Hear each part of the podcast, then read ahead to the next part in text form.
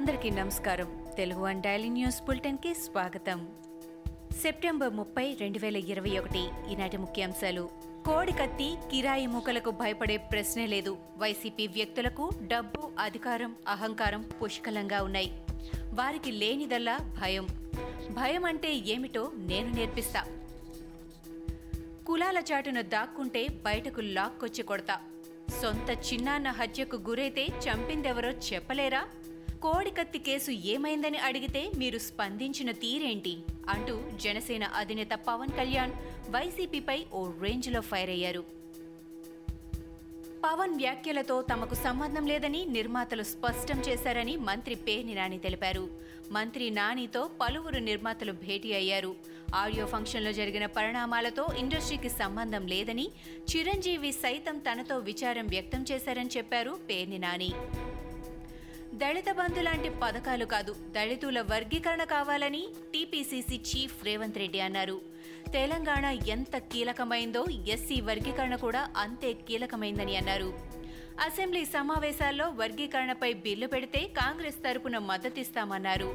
కాలుకు శస్త్రచికిత్స చేయించుకున్న ఎంఆర్పీఎస్ అధినేత మందకృష్ణ మాదిగను రేవంత్ రెడ్డి పరామర్శించారు. లోటస్ పాండ్లో వైఎస్ఆర్టీపీ అధినేత్రి షర్మిలతో ప్రశాంత్ కిషోర్ టీం సభ్యులు సమావేశమయ్యారు. పార్టీ విస్తరణ పాదయాత్ర పార్టీ బలోపేతం తదితర అంశాలపై చర్చలు జరిపారు. ఇకపై షర్మిల పార్టీ కార్యక్రమాలు పీకే వ్యూహరచనలోనే జరగనున్నట్టు తెలుస్తోంది.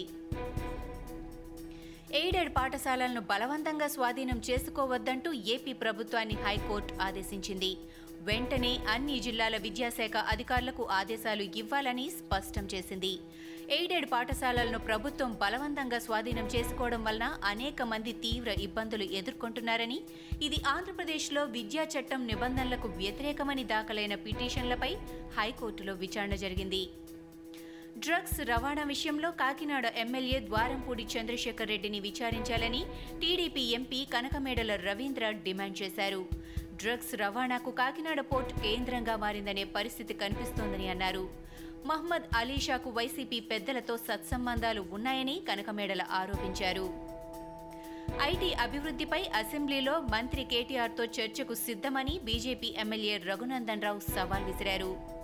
హైదరాబాద్ నుంచి వందల ఐటీ కంపెనీలు ఎందుకు వెనక్కి వెళ్తున్నాయో కేటీఆర్ చెప్పాలని డిమాండ్ చేశారు.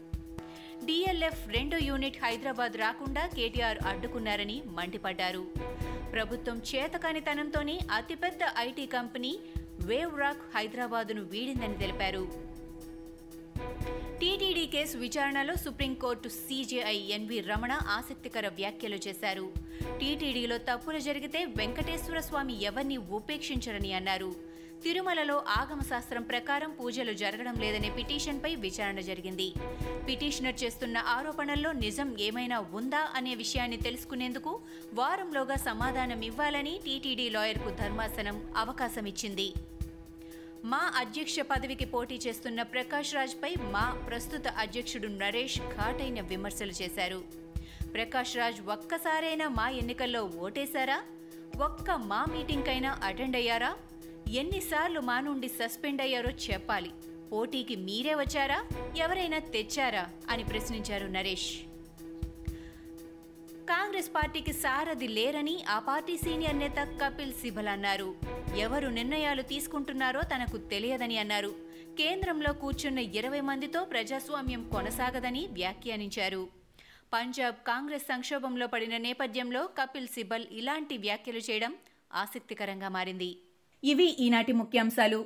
మరికొన్ని ముఖ్యాంశాలతో మళ్ళీ రేపు కలుద్దాం.